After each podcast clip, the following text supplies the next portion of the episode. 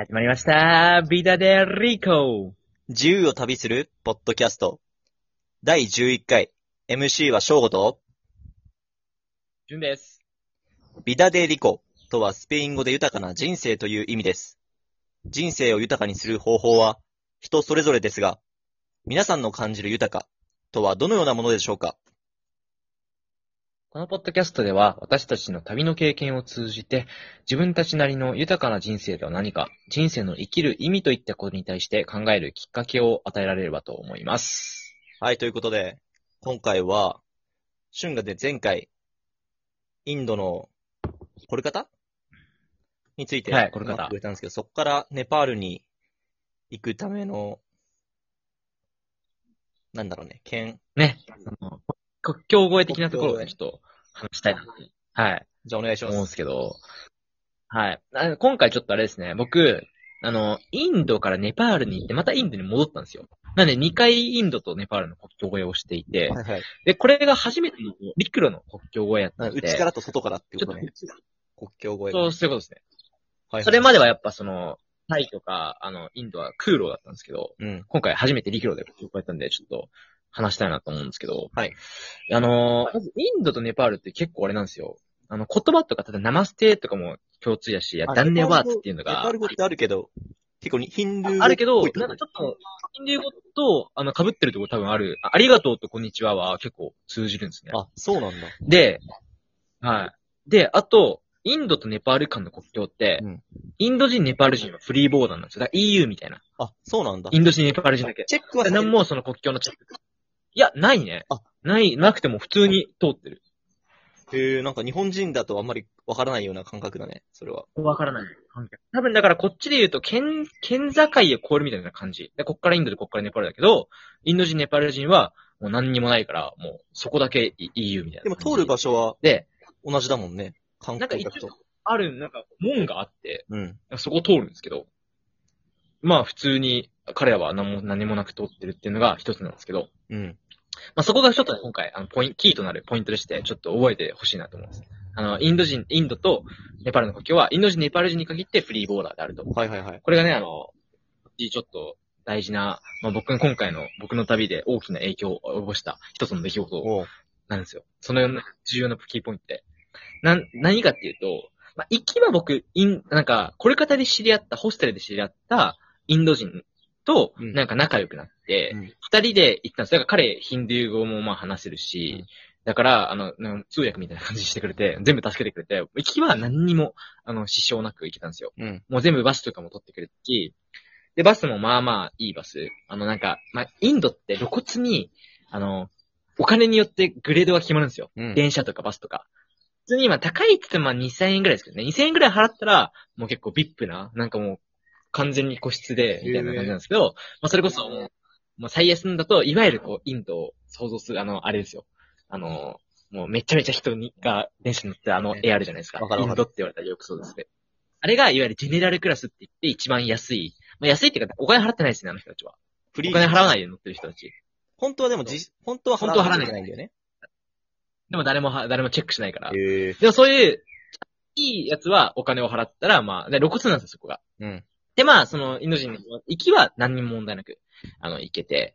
で一応ネパールもこの前行ったんですけど、日本人でも一応ビザがいるんですけど、まあ、アライバルビザビザみたいな感じで、あの、全然その国境付近で、まあ、やっぱ20ドルぐらい取られます。2000円ぐらいうん。取られて、まあ、まあパスポートに、あの、結構紙のちゃんとビザが貼り付けられて行くみたいな感じなんですねはいはいはいはいはい。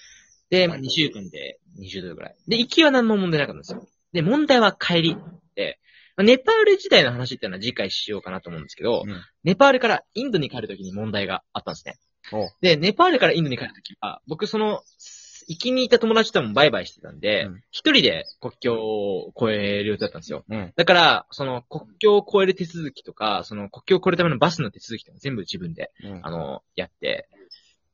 で、あの、その後、インドに戻ってから、なんか、バラナシっていうあの、ガンジス川で有名なところに来たので、だから、その、ネパールにいる間に、まず国境を越えるところに行くまでのバスと、あと、その、そのインドの国境沿いの国境の近くの町から、バラナシに行く電車も予約して行ったんですね。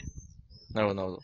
で、電車も怖かったから、ちょっと課金して、1500円ぐらい、いい席取って、で、行ったんですよ。で、あの、ネパールからインドに行くときに、もう、早朝だったんですね、あの、着いたのが。国境沿いの街に着いたのが、めちゃめちゃ早朝で、もう朝の4時、5時ぐらい。で、そう。で、あの、着いたんですよ。もうめちゃめちゃ眠くなりながら、あの朝、ああ、着いたなと思って、で、ネパールとインドの国境沿いの街に着いたんですよ。そしたらもう、ま、あたり暗いし、で、こ、その、国境沿いにっていうのはわかるんだけど、どこに行けばいいかわよくわかんなかったんですよ。うん。あの、どこが今入れかみたいな。そしたら、俺がちょっとうろうろしてたら、なんかあの、バス一緒に乗ってたらインド人がなんか声かけてくれて、うんお。前、どこ行くんだみたいな。で、で、あの、その電車の駅がゴジダプールって言うんですけど、あの、バラナシに行くために、ゴジダプールって電車の街に行くんだ、みたいに言ったら、俺もそこら辺通るから、ついてこいみたいな感じで、あのこう、もう、もうなんか、つい、ついてったんですよ。で、なんかそれも、まあちょっと、なんか、やっぱインドって、やっぱ詐欺があるから、よく聞くちょ。ちょっと疑いつつも、うん。うん、まあ、でも、まあ、わかんないし、どうせ。で、ついてったんですよ。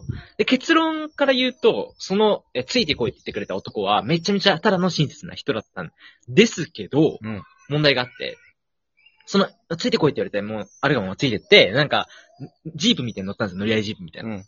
で、料金言われて、100円ぐらいだったから、あ、これぼったくりじゃないなって。普通の正規料金だなって。その電車の駅まで、国境沿いから電車の駅まで、だいたい30、2、30キロぐらいの結構長くて、うん1時間ぐらいバス乗んなきゃいけないけど、それで100円、150円ぐらいだから、あ、別にぼこれはぼったくりじゃないなと思って、安心して、こう、ちょっと朝も早かったから、そのジープの中に寝たんですよ。うん横になって、ガーって。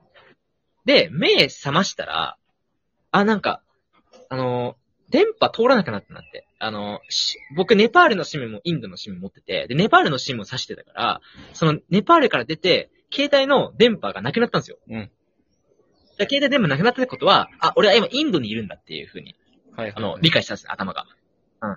ネパールのシムで電波取らなかったから、俺インドに今いるんだうん。って。で、インドのシム、インドのシムってあの、コルカタで買ってたから、インドのシムに差し替えて、で、こう、使ったら、あ、電波繋がったなと思って。でも、待てよと。俺、いネパールからインドまた国境越えだと。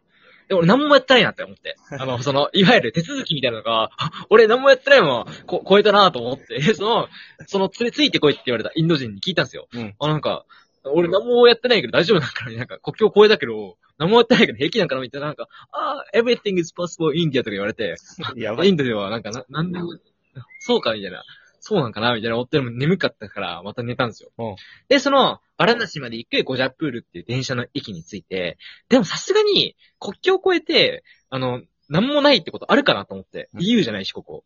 でもさ、あでれ、さっき、行くときは、ちゃんと、そこでやったやってもらったんで、ああ、そこ。この手続きをした。はいはいはいはい。でこれはおかしい。うん。で、結論から言うと、そうインド人は、あの、インド人じゃん。だから、インド人のネパール人で、国境がフリーだから、うん国境を越えるには何もしなくていいっていうのは、本当に彼はそう思ってたね。あ、もう、他の、で、その国境フリーっていうのは、そう、みんな、あそこは国境は何もする必要がないっていうふうに、思って彼はインド人だから、そう思ってて。なるほど。で、俺はもちろんインド人でもネパール人でもないから、普通にやる必要があったんだけど、彼はそれを知らなかったけど、その親切心がちょっとまあ噛み合わなかったっていう。で、俺は、あ、まあ、あの、朝8時、着いたのが8時ぐらいだったから、あの、インド、在インド日本大使館に電話して、うん。あの、ここ、こういう理由でカクカクしかじゃなんですかそしたら、あ、それは大変まずいですね、みたいな。なんか、最悪捕まる可能性あるんで、うん。マジで早く速攻、国境戻ってくださいって言われて。て。うん。で、うん、また2時間ぐらいかけて、あの、国境戻って、で、ですね、それも結構、うん、一悶着あって、うんあの、なんか、そ国境戻ったはいいけど、どうすればいいんかなと思って。そうだよね。で、で、なんか、な怪しいインド人がまた話しかけてきて、どうしたんだみたいに。うん。で、もう一応ちゃんと事情説明して、帰るときに、あの、ここ通ってこなかったから、今どうすればいいかわかんないよって言われて、で、そのインド人のアドバイスが、あの、そいつらと一緒に、なんか国境があって一応で、インド人のネパール人にこのみんなわーって言ってるから、そこに何にも言わずに、事情説明せずに、しれっとネパール側に戻って、うんで、ね、ネパール、ネパール側で国境の手続きしてこいみたいに言われて、はいはいはい。多分本当はダメだ。ただでもそれでやって、一応できたんですよ、うまく。うん普通にしれっと国境通れたし、何も手続きないで。で、ネパール側に戻って、正規の国境手続きをして、インドにまた再入国したんですね。うんうんうんうん。そう。すげえ。そしたら、そのインド親切、怪しいインド人が金を要求してきて、うんうん。助けたよね、これ金よこせみたいな。で、はいはい今やったことはお前、本当はいけないことだから、金渡さないと、あの、つチクるぞみたいに言われて、でも俺それマジでちょっと切れちゃって、なんか、なんでこんななんか人のそう、弱みにつけ込んで、こういうこと考えるんだ、こいつだと思って、俺もなんかぶち切れて、なんか、あの、無視して、あの、言って大丈夫だった。あ大丈夫だったし。で、うん。で、オチを言うと、その、バラナシまで行く電車予約してたじゃないですか。うん1500円ぐらい課金して、いい電車。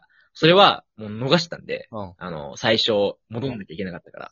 だから俺は、あの、いわゆる、インドのあの、ジェネラルクラス、最初に言った、誰も格安ね金を払わないでできる、駆け足ので、バラナシまで行く神になったっていうのが、オチなんで、えまあ、結論を言うと、インドとネパールの国境を越えるときは、ちゃんと手続きをしましょうと。あ、あ、これは確かにあのフリーボーダーは、えーインド人、ネパール人だけなので、で、そこに、そこの弱みにつけ込んでくる輩もいるので、気をつけてくださいっていう。